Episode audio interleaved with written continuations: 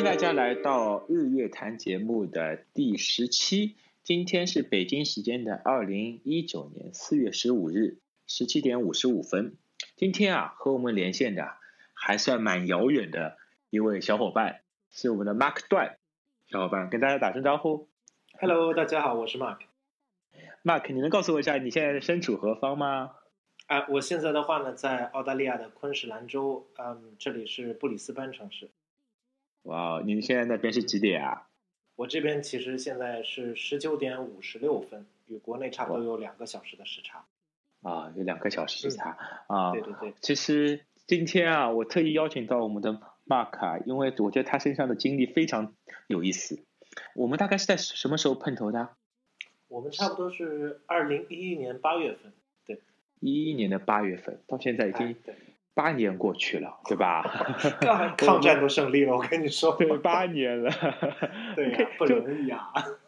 当时我看到你第一眼，我非觉得就非常好好奇，他带了一个袋鼠给我们，充气的袋鼠，是不是？你还有印象吗？开了个摩托车，带了一个袋鼠，那照片我还我还非常有印象，然后就就我就觉得好好神奇啊！然后了解了一下，你好像之前是在哪个国家留学来着呃，在泰国那个时候，对，曼？Oh my god！在曼谷留学，因为我们特别是这一周的时间，好像是曼谷的泼水节的嘛。对对对，宋干，他们叫宋干。哦，就全世界的人好像都在那边，我我们好多小伙伴都到那边去现场看卸妆节了。哦我的天呐，对。OK，好呀，那嗯，我们来采访一下我们的 Mark，啊你你当时为什么会选择去泰国留学啊？其实最早的时候呢，那个时候啊、呃高中毕业以后，我其实不想出国的。那个时候是老妈她说啊，你要出去见见世面什么的。然后那说到想要学什么吧，然后我就说我比较话痨嘛，可能想着是学酒店管理。那当时世界上最好的酒店管理的三个国家是瑞士、澳洲和泰国。那我们最后就选择了泰国，为什么呢？没钱呀，没钱没办法，对吧？我们就选择了泰国。那呃，这这样子辗转反侧，最后就选择了曼谷的那个大学，就这样。OK OK，嗯那你去泰国之前也是没有学过泰语没有，其实我们的我们的大学虽然在呃泰国，但是那所大学呢，它是一个国际学校，是需要英文的。所以去之前的话呢，不仅没有考过或者学过呃那个泰语，反而我们是需要考雅思。哦，对相对于来说跟欧美国家类似，对吧？对，跟欧美国家类似。泰语的话是后面到当地生活里面慢慢的才学会的。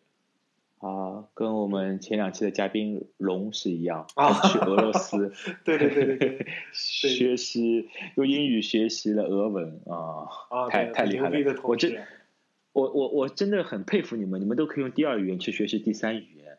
然后我们的第三语言大概是英语、上海话、普通话、英语，对吧？那你现在有除了泰语以外，英语还会其他语语言吗？还有嗯，学习过其他的？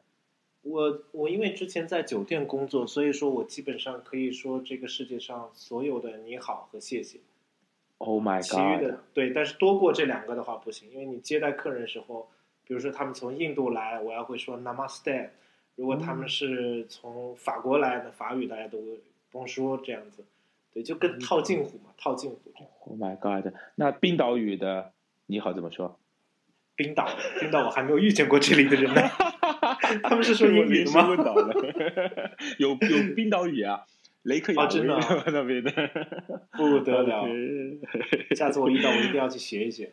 呃，可以可以了解一下。看来有可能我我说的是假的，嗯、我们等会儿查一下 这段要不要剪掉，好吗？好好好好好。OK，好的呀。那你在那边学了多久的酒店管理啊？嗯嗯，与大部分大学是一样的。我们的大学呢是分四年拿到本科，但嗯是我们当时的酒店专业呢比较坑，就是嗯在头四年你学完文化课以后的话呢，你还要需要花另外的六个月来进行校外实习。嗯那对，如果你的校外实习没有结束的话呢，你是没有办法拿到毕业证的。于是我们就很苦逼的比别人多花了半年，四年半的时间拿到了我们的本科证书。OK，那等于你在那边实习工作了半个半年的时间。嗯，实习了半年，然后半年结束以后的话呢，就在那里再继续工作。哦，你还在泰国继续工作？工作多久啊？工作了差不多有个我看啊，三年三年左右这样子，零八年到一一年嘛。Oh my god！等于在那边工作了三年哦。对，在他们的酒店，在是在曼谷的酒店吗？对对对，在曼谷的酒店，当时呃洲际酒店集团。在曼谷的分店那一块工作。哇哇，这个经历好好神奇啊！作为一个刚刚毕业的，在异国他乡，对吧？而且还保持着男儿身，对吧？哎，哦，对，这个特殊的国家。Oh my god！哦，可以可以可以可以。那后面是什么原因会回来呢？还是就是工作的关系吗？嗯，其实那个时候我们的合约的话呢，就是与酒店当时到一一年的上半年就截止了。那因为家里面也说说你那边人生地不熟啊，也不算人生地不熟了，八年了，人也熟了，地也熟了。对，但是对家里对语言也熟了，对吧？然后家里面的话呢，都都说啊，亲戚朋友都在国内，如果你看时间成熟的话，你学业也已经结束了，就回来吧。那正好一一年的时候，那段时间我记得很清楚，是泰国的红衫军和黄衫军政局非常不稳定的时候。对对对对对。如果你们现在在返回网上去搜红衫军、黄衫军，一零年、一一年的时候，你会发现那段时间其实呃泰国的旅游业遭受遭受的重创还是挺严重的。那那基于这种情况下面考虑的话呢，我也打算就是打道回府。OK OK，嗯，其实就是。政治局势嘛，也会直接影响经济，对呀。不过说到红衫军、黄衫军，他们那时候示威真的很搞笑。就是我那时候我很喜欢拍照片嘛，然后我在下了班以后我就去拍照片。啊，那一段时间我记得是红衫军，还好所有人都说很危险。电视里就我妈给我打电话说说儿子啊，你那个。啊，下了班以后啊，对你远一点啊，门都不要出啊。然后我说：“你放心，老妈，我不会出去的。”说这句话的时候，我已经在去那边的 BTS 轻轨上面。然后我到那边，我一开始我严阵以待，知道吧？我说：“我的天哪，这帮人真的，他们那里是有民兵，是有枪的，然后是有像那种就是带标志那种执勤人员走来走去，很严肃的。”然后我当时我就想说：“哎，我拍一些一线的照片。”到现在我都还有一些照片是跟红衫军一起拍的。然后结果你知道我发现你跟他们一起拍还是你拍他们的？我跟他们一起拍，就是路过嘛，人家对他们，他们不像你想象的那么就是严肃啊、危险，他们也挺友好的，只是诉说自己的政治需求。啊，但是我会发现有一帮人很不一样的是，他们同样穿着红颜色的衣服，然后再给其他的红衫军在那里做足部按摩。对，在做足部按摩，我我傻掉了，就是你能想象在。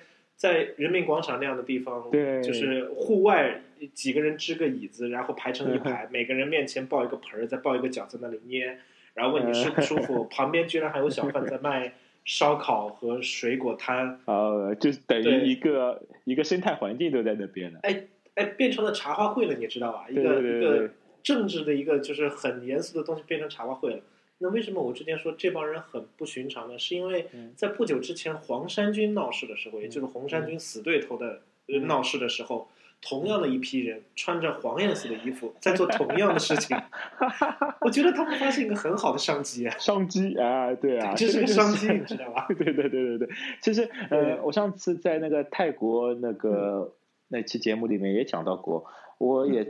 参与过他们类似于一个就是好像要祭祖的这样的活动，他们会从我在清迈的时候，他们从呃山下面所有的人，好像城里面所有的人都一起，不管男女老少走走上去，就是一个朝朝拜的过程嘛。但走的路上，一般性我们走游走或者很神圣的，对吧？就是嗯，不管怎么样。就是很严肃的一本正经走，他们走是这样的，有人在旁边发弹筒啊，有递吃的东西啊，一一路上就是很开心的，就这样这样晃晃荡荡的就上上山了。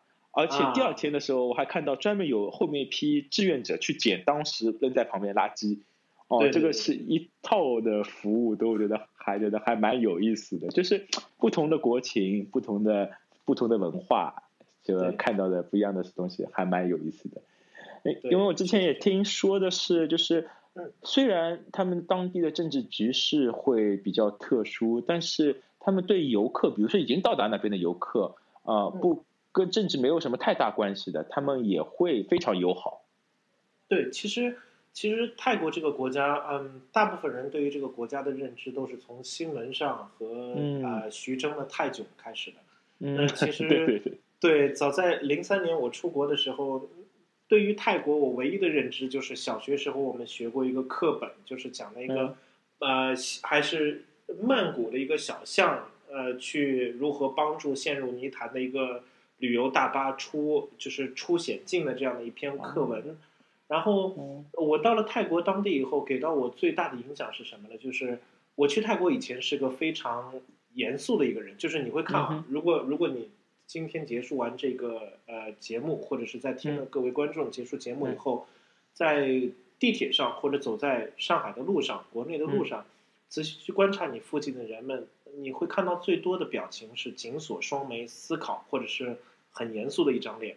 呃，我出国的时候就是这样子的，但是等我再次回到国内以后，我就很会去笑，就是很愿意去笑，因为笑这个东西，其实我是从真的是从泰国人那儿学来的，因为泰国人他对于被对对，他们他们的那种感觉就是，你想国内两个人都在低头看手机，嗯。互相走到一起撞到了，哎，嗯，大家第一反应就是啊，对不起，对不起，或者是嗯。吵起来了，对不对啊，但是泰国人那边，他们两个人撞到以后呢，他们也是互相道歉，但在他们道歉的同时，他们就已经开始笑了，他们就会去以微笑去化解那个尴尬，哦，自然而所以然，自然而然的，对，所以说，特别是在一些嗯偏远的地方，一些嗯。城市化不是很发达的这些地方，嗯那里的泰国人们更加淳朴。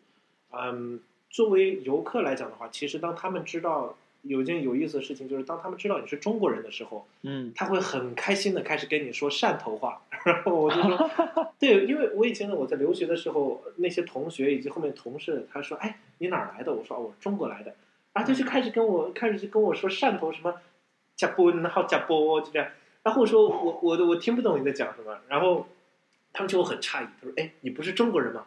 我说，嗯嗯，我是中国人，可是你讲的话我不知道是哪里的。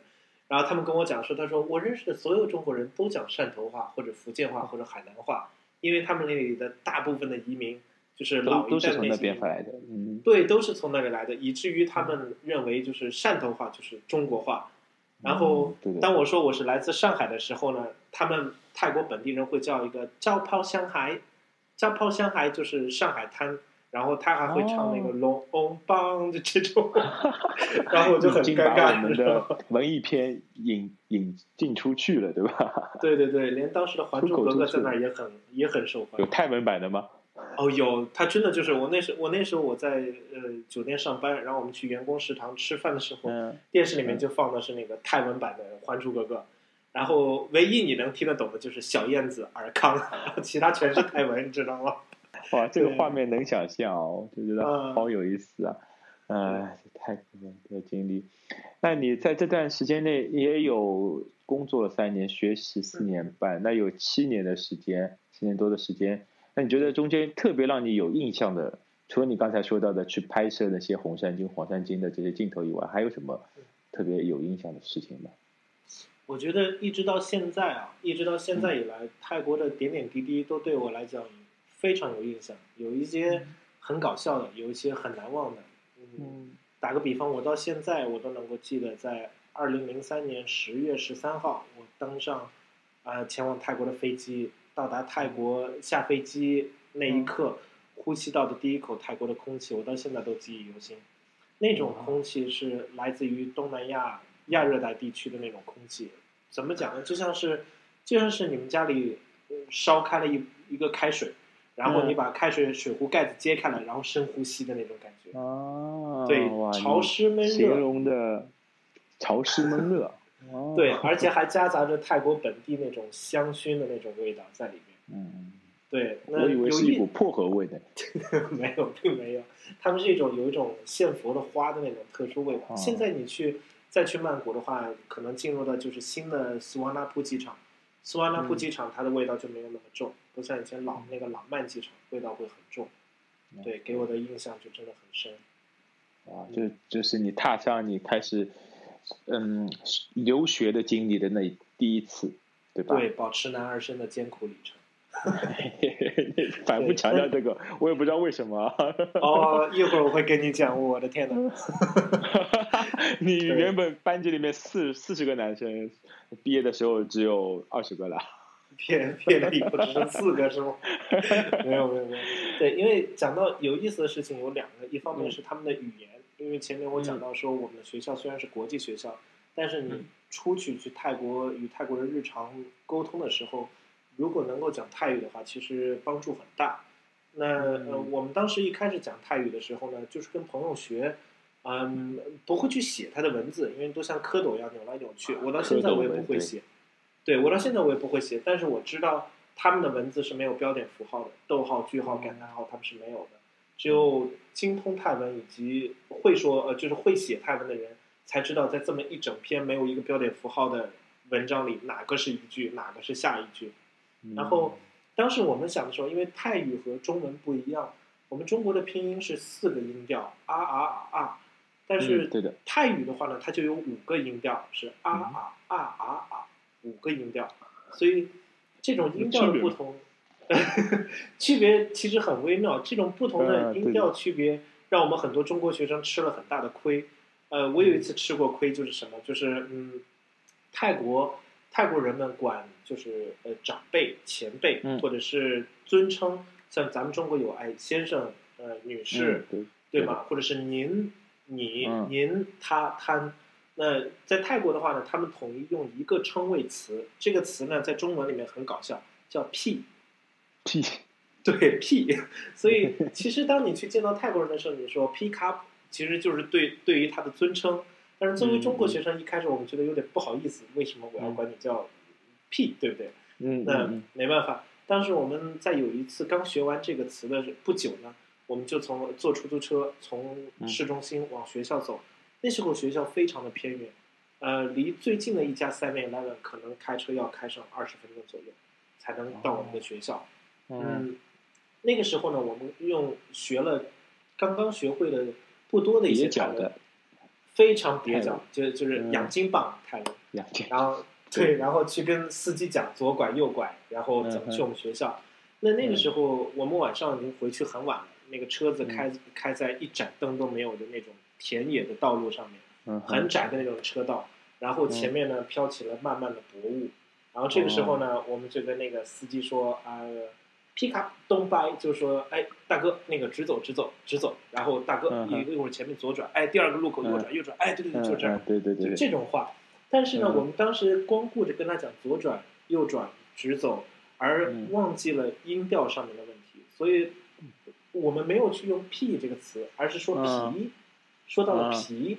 那皮在泰文里呢是鬼的意思，所以。”所以那个司机，你能想到那个司机当时的感受吗？在那个一望无际、黑灯瞎火、只有两盏微弱车灯前面，那种就是薄薄的那种雾啊，嗯，开始开始消散的时候，对这种寂静岭的感觉，然后让那个司机就觉得说：“我的天哪，鬼！前面前面有鬼啊，右边也是鬼，左边也是鬼。”对那种感觉，就最后那个司机就说：“嗯，我我不走了，那个你们下车吧。”哎，你跟他是到家了。哎，真的就是这样。哇，好像这个还是蛮蛮有意思的。由于语言的一些小小习惯上面的区别，会导致一些不同的笑话，甚至尴尬的地方，对吧？很尴尬，对，有时候很尴尬的。还蛮好玩的，这个那。这个他们其实也大概能知道吧，毕竟他们看你们不是泰国人的情况，然后也是学生，嗯，多多少少能理解一点，对吧？毕竟，比如比比如说一个老外跑过来说跟我说，哦，这件事情酷毙了，他发音没发好，发声，哦，这件事情苦逼了。对吧？我能理解。对，但是讲到讲到这方面，其实泰国人他们的宗教信仰问题，他们对于这方面还是非常敏感的。哦，对对对，他们是佛佛教信仰。对，也就是很多很多去过泰国的人们，如果有留心注意的话，你会发现泰国的很多建筑前面都有一个类似四面佛的一个小的佛龛。然后有司机开车路过的时候，如果在安全情况允许的情况下，司机或者甚至会双脱手。然后双手合十对着那个佛龛做一个就是呃行一个礼，然后继续握着他的方向盘开。对，所以他们其实很很很信这个。OK OK，就是在泰国的话，一一条街上有可能有三个庙，对吧？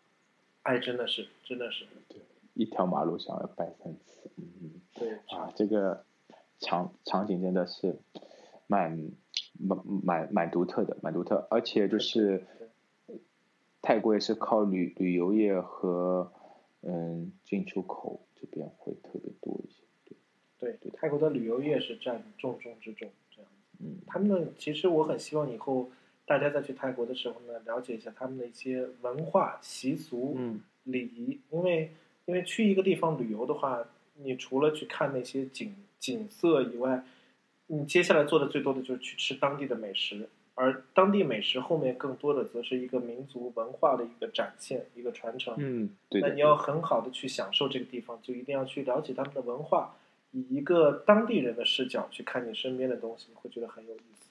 是的，是的，其实嗯就每次出去玩嘛，我我我们现在就是很多情况下都达成共识，就是嗯不要去一些旅游景点，要去接近当地人，然后让他们跟我们说说为什么会有这样的饮食文化，呃，交交际文化，或者是祖辈传下来的一些习惯这样的情况，嗯，了解，这才是真正真正去深入当地游玩的一种方式，而并不是说哎跟着到处旅行团走马观花，上车睡觉，下车拍照，对。对吧？对，？OK，好呀，那你来说说你刚才反复强调的。呃，嗯关于保持男儿身的事情，我觉得这个哦话题我们听众会非常感兴趣。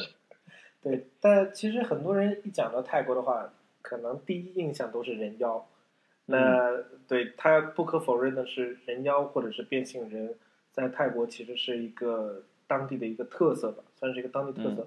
虽然泰国这个国家普遍意义上是非常传统、很传统的一个国家，呃，他们传统到什么地步呢？就是现在年轻人可能有所改变，但是我那个时候啊，老了对吧？我那个时候去的时候呢，呃，如果你看到一对情侣在街上，你肯定是看不到他们两个手拉手的，因为他们认为对一对情侣在街上面手拉手是不合适的，呃，是比较过于过界限的，更不用去看到两个情侣亲吻啊，这样子是完全看不见的。但是呢，在这样子一个传统的社会里面，却不乏出现的，比如说是啊、红灯区啊、酒吧啊嗯，还有这个民谣表演这样子，就是有点超出呃我们常理的那种，就是传统意义上的这种呃产物会出现。那其实对这里面我们要着重讲的其实就是人妖。嗯，为什么要这么讲呢？因为它是我在去泰国时候最先接触到的这一类人群当中的。啊、我们的我们学校呃，当时我们国际留学生去的时候呢，是要是住校的嘛。嗯那对我们的学校呢是 Assumption University，本地的人呢叫 ABAC，可能听众里面也可能就有 ABAC 的一些同学们在听。那啊、这个学校呢，它是一个天主教的教会学校，一个国际学校。它分为两大部分，它的呃邦拉邦拉校区和皇马校区。我们当时最早在邦拉校区，邦拉校区建造的话呢，有自己的宿舍楼，是一个凹字形的。它宿舍楼呢，嗯。分别是呃以就是那个就是呃外国人的这个名字来命名，然后嗯、我们男生住的那个呢叫做 King David 大卫王这种楼，嗯听 David 然后对，然后女生住的呢叫 Queen Sheba，这不是韩语的 Sheba，啊就是 Queen Sheba。对，然后中间的呢是教职员工以及外宾过来住的那种，像办酒店一样的，叫 King Solomon 所罗门王那个。王，嗯对，那当时学校里管得很严，八点钟之后，八点钟之后，三个宿舍三个宿舍楼之间的那个操场准时熄灯，然后二十四小时保安巡逻，不会确保就是不会女生跑男生这，男生跑到女生那儿。然后男生宿舍那里呢，甚至有指纹扫描，你才能够从大门进入到内部去。嗯然后它还会有前台，因为我们那时候住的房间，每个房间都有钥匙。你去上课的时候要把钥匙还给前台，回来的时候问啊前台拿，就像是个酒店一样。这么高级，啊对，但是有一天晚上呢，我跟我室友两个人啊，吃完了以后悠悠哒哒往往往宿舍走。拿好钥匙以后呢，我们就在那里等电梯。然后这时候电梯来了，咵一开，一个很漂亮的长发美女站在里面。然后我们俩瞬间就傻了，我说天哪！有 bug 有漏洞，你知道吗？有人能进来，而很开心，你知道吗？你这清一色走错了。对，没有，我们没想到走错了。我们想说，嗯，终于保安做对了一件事儿，你知道吗？对，我们就很开心，然后我们就走进去了。然后我们能看得出那是一个泰国姑娘，因为嗯，泰国人其实面面貌上有时候跟中国姑娘还是很不一样的。对的。然后我们进到电梯里面。没有出现徐峥和王宝强在泰囧里的那一个，没有，没有，没有，用用上海话讲话。对对对对对对，喂，我跟俩二逼，就是我在电梯里见到俩二逼，那个没有没有没有。我们两个人当时进去以后的话呢，就是对吧？跟所有男孩子一样，先打量一下这个姑娘。然后当电梯门关上那一瞬间呢，那个姑娘就回头嫣然的看着我们，然后问了一句：“哥们儿去几层啊？”我们瞬间就傻了，你知道吗？因为当时。但你完全想象不到那会是一个男孩子，他就是个女孩子，但是他的声音却非常的粗，然后回头问我们去哪儿。从原本我们是尽量靠近他站着的位置，瞬间我们就移到了电梯相对的那个角落那里。对，然后，然后对那天晚上我们就谈论了很多这个。那时候我们第一次看到以后很惊讶，我们说啊。人妖不是应该是在那个就是表演的那种 party 啊那个地方才会有吗？怎么身边也会有，而且还是这么就是明目张胆的出现？嗯，对，在那之后的泰国的生活里面，我们发现其实，嗯，泰国很多人们他之所以选择变性，或者是或者是保留男儿身，但是却穿着女女孩子的衣服，呃，这个叫可能有些人会管它叫做异装癖，但是泰国当地的有这样问题的人们，我们会去问他说。哎，你为什么会想到穿女孩子的衣服？他们不会去回避。嗯，当你跟他成为朋友后，他其实很愿意告诉你。他说：“我其实从一小小小的时候生下来，我就想着我应该是个女孩，只是我的灵魂在一个错误的肉体里。所以现在长大了以后，我就要展现我真正灵魂里的这一方面。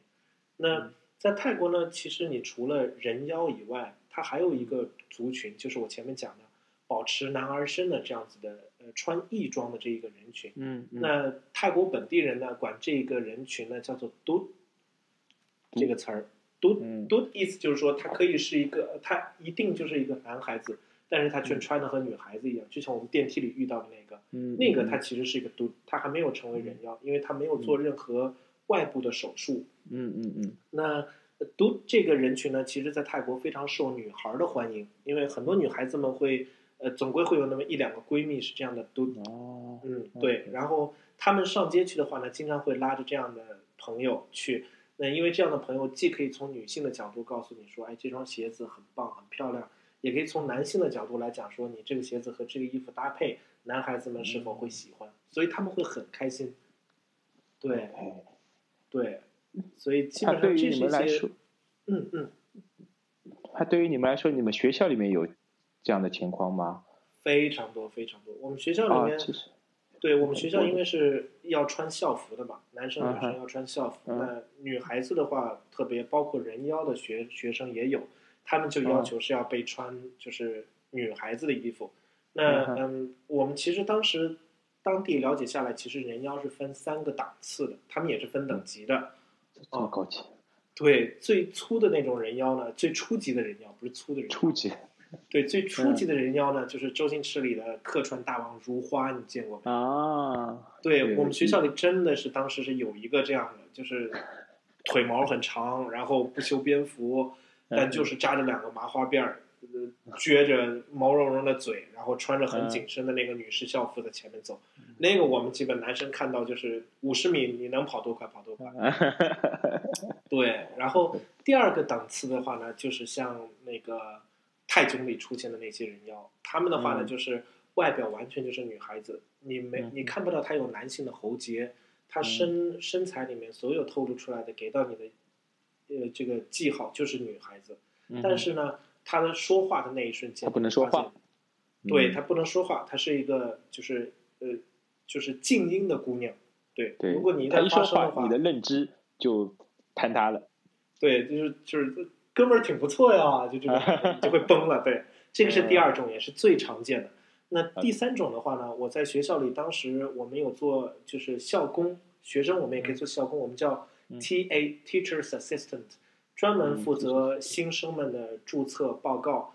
在那一次，我遇到过一个顶级的人妖，他是什么呢？他是就是你看到他的任何一个方面，包括他的声音、他的皮肤，因为人妖原本是男的嘛，那他最后转换成女的时候，因为要打不同很多的激素，在某些皮肤的粗糙程度上和手指骨节大小上面，你还是能看得出来的。嗯，但这个人呢，完全看不出来。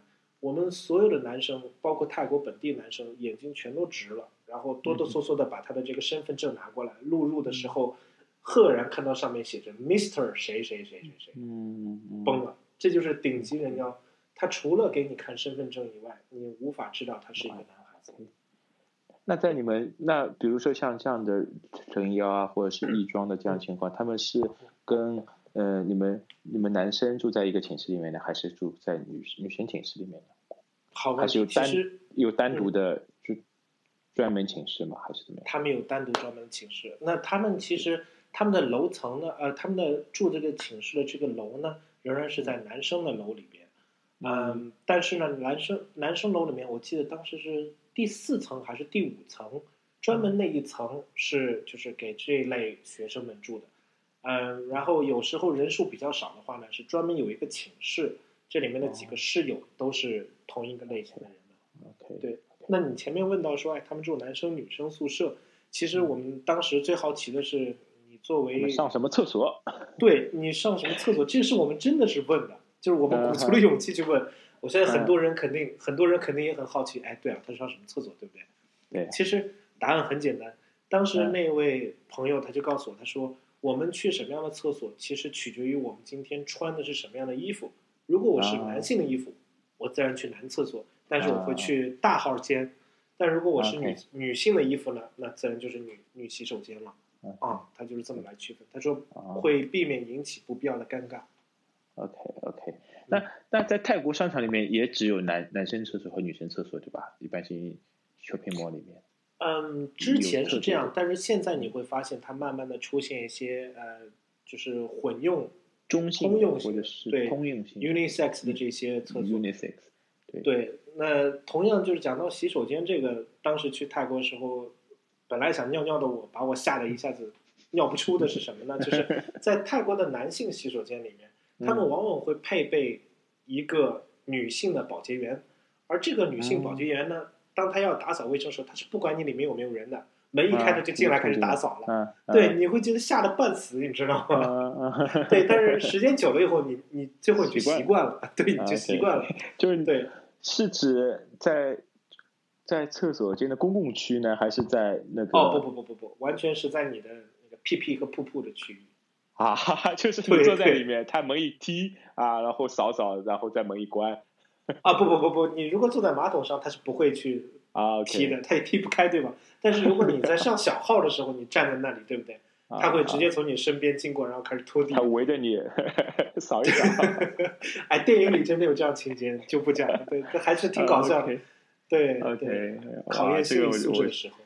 我觉得这是在国外留学、长期居住跟当地人的这种活动的互动，嗯，其实是一个非常非常人生的经历吧，对对吧？就像你现在选择七年之后回到国内，但是又没有多久，又现在又离开了嗯我们的祖国，又来到了，像你刚才说到是在澳洲，对对吧？对哇，那你是为什么又会选择工作了一段时间之后又离开了离开了中国呢？其实那个时候，就像我们第一次认识以后，那嗯段在国内的工作经历，让我对于软件开发其实产生了浓厚的兴趣。然后当时一三年离职以后，其实是来澳大利亚呃昆士兰科技大学 QUT 学习呃软件开发的这个课程。哦，那在这个学习过程中的话呢，让我对这个国家产生了一个浓厚的兴趣，因为以前的这个出国的经历，让我能够知道说，嗯，让我能够知道说，就是这个经历是一个你不会去后悔，但是，嗯，又能给到你人生阅历丰富起来的一个机会，所以就选择了再一次来到澳大利亚来工作，来看看这里的人们生活和中国以及泰国之间的人们是有怎样的不同的。那你等于是又又上了几年大学？呃，QUT 这边的话呢，我上了两年结束的。哦，对，哇，等于又上了两年的学校，然后现在嗯找到一份就是软件开发的工作。啊，没有没有没有，其实当我学完以后，我就发现，哎，人老了，拼不过这帮年轻人。对，于是 等你学完才 对对才发现。没有，其实其实我当时学的时候很搞笑。当时学的时候，我跟学校联系，我说：“哎，那个老师啊，我以前没有学过软件开发，但是我对这方面很有兴趣，我怕我跟不上。”然后对方的老师发过来说：“不要担心，不要害怕，我们这里呢就是针对于零基础的。”我说：“好，有你这句话我就放心了。”跨过去，新生报道的时候，二二三百号人。呃，嗯导师导师在前面问说：“哎，你们这儿谁没有学过软件开发？”哗，就我一个人举手。然后看到附近，我勒个去！然后老师下一个问题是：各位最早都是从什么时候开始学软件呢？哗，一帮人举手，高中、初中小学。然后我就说：靠，这不是被坑吗？妥妥被坑了。嗯，对，然后艰难的学完了我这个东西以后，我就发现软件开发可能就是个梦吧，因为人家就做一个很小的一个很小的一个那种就是小的一个 assignment，呃，其他的学生可能二十分钟做完，我那个时候要吭哧吭哧吭哧做到凌晨两点，然后还写不出来，对，这就是与他们的差距。然后那样子很苦逼的熬过两年以后，毅然决然放弃。我说我还是做我擅长的吧，这个试过就好。人生也算丰富过了嘛。对，丰富过了是吧？对，太丰富了这个。那那你现在是主要是从事哪一方面的行业呢？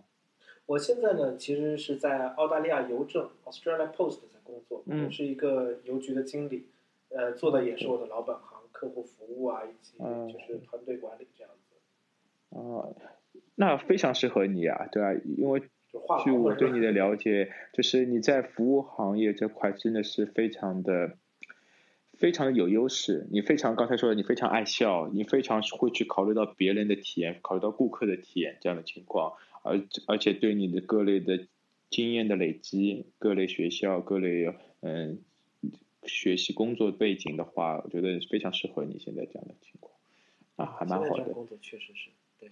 嗯，OK 啊，那我们其实想更深入了解我们的 Mark，但是因为时间有，嗯，时间有限，对吧？我们一期节目尽量不要太太长，然后我们会再约一个时间跟 Mark 一起来聊一下他回他去了澳洲之后的一些有意思的事情，或者是好玩的一些经历，嗯、那我们每次节目都有一个惯例嘛，叫嗯 Mark 来就是来推荐一下你最近生活中或工作中使用到的一些生活好物。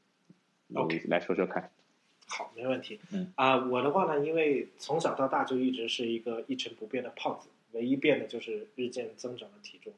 那直到在去年十一月，嗯只有增长吗？呃，对，只有增长没有减少，这很苦逼，你知道吗？好尴尬呀！Oh my god！对 对。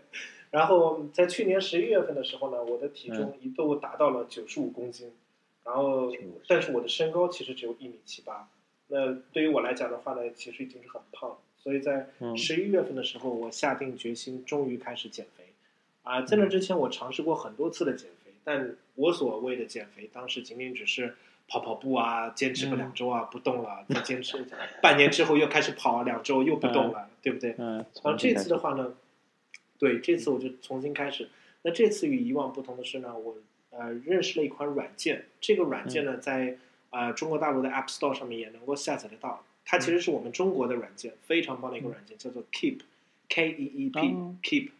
对我相信可能有在听的很多的观众自己本身也是一个 Keeper。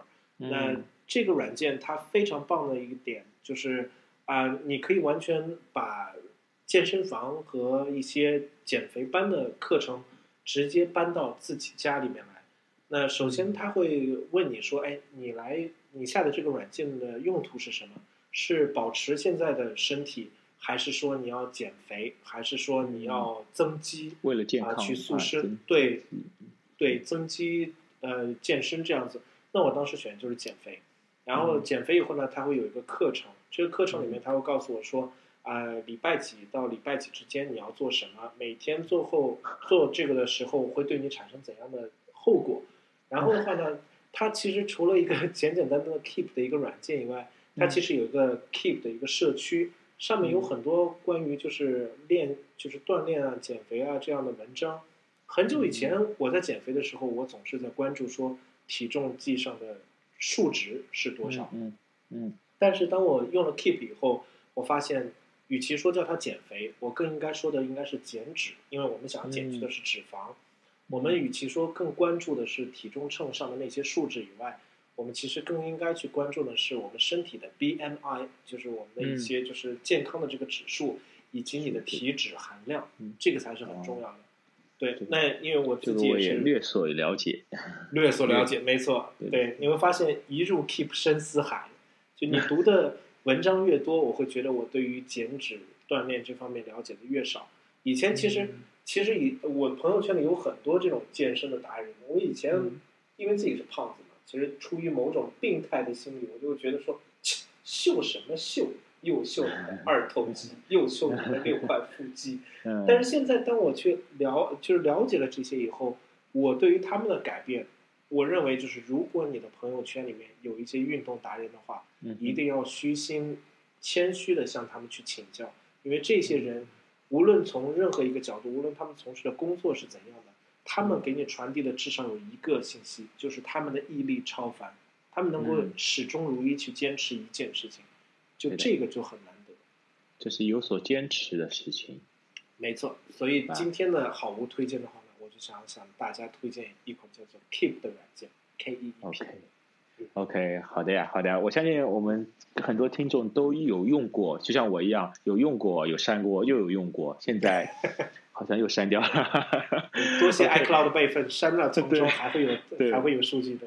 对对对对对对，所以说我觉得我等会儿还是会去下载一下。呃，毕竟今天早晨也是参加过了一些运动的项目，觉得运动啊真的是可以分泌出很多多巴胺，让你去想去继续运动下去，坚持做这个事情。当然，这个就还是要就像这个 A P P 说的，要 keep 要保持它嘛，对吧？关键在于自己。好呀，今天还是非常开心的跟我们远在澳大利亚的 Mark 进行了连线，嗯、我们到时候还会有更多期的连线，我也希望你能带给我们很多不一样、精彩的生活啊、工作啊，很多想法。如果各位听众也是对我们这样的活动，我们也是这样的语音项目感兴趣的话，可以发送邮件，发送你的 ID，呃，发发送邮件到我们的日月 talk at icloud 点 com，然后分享你的好的想法，我们也会远程邀请你一起来连线，呃，录制属于我们每天谈话的这样节目，好吗？好的，非常感谢 Mark 没关系，亮亮，今天的谢谢加。入，好吧？好，谢谢，拜拜，下回见，呃拜拜呃下回见。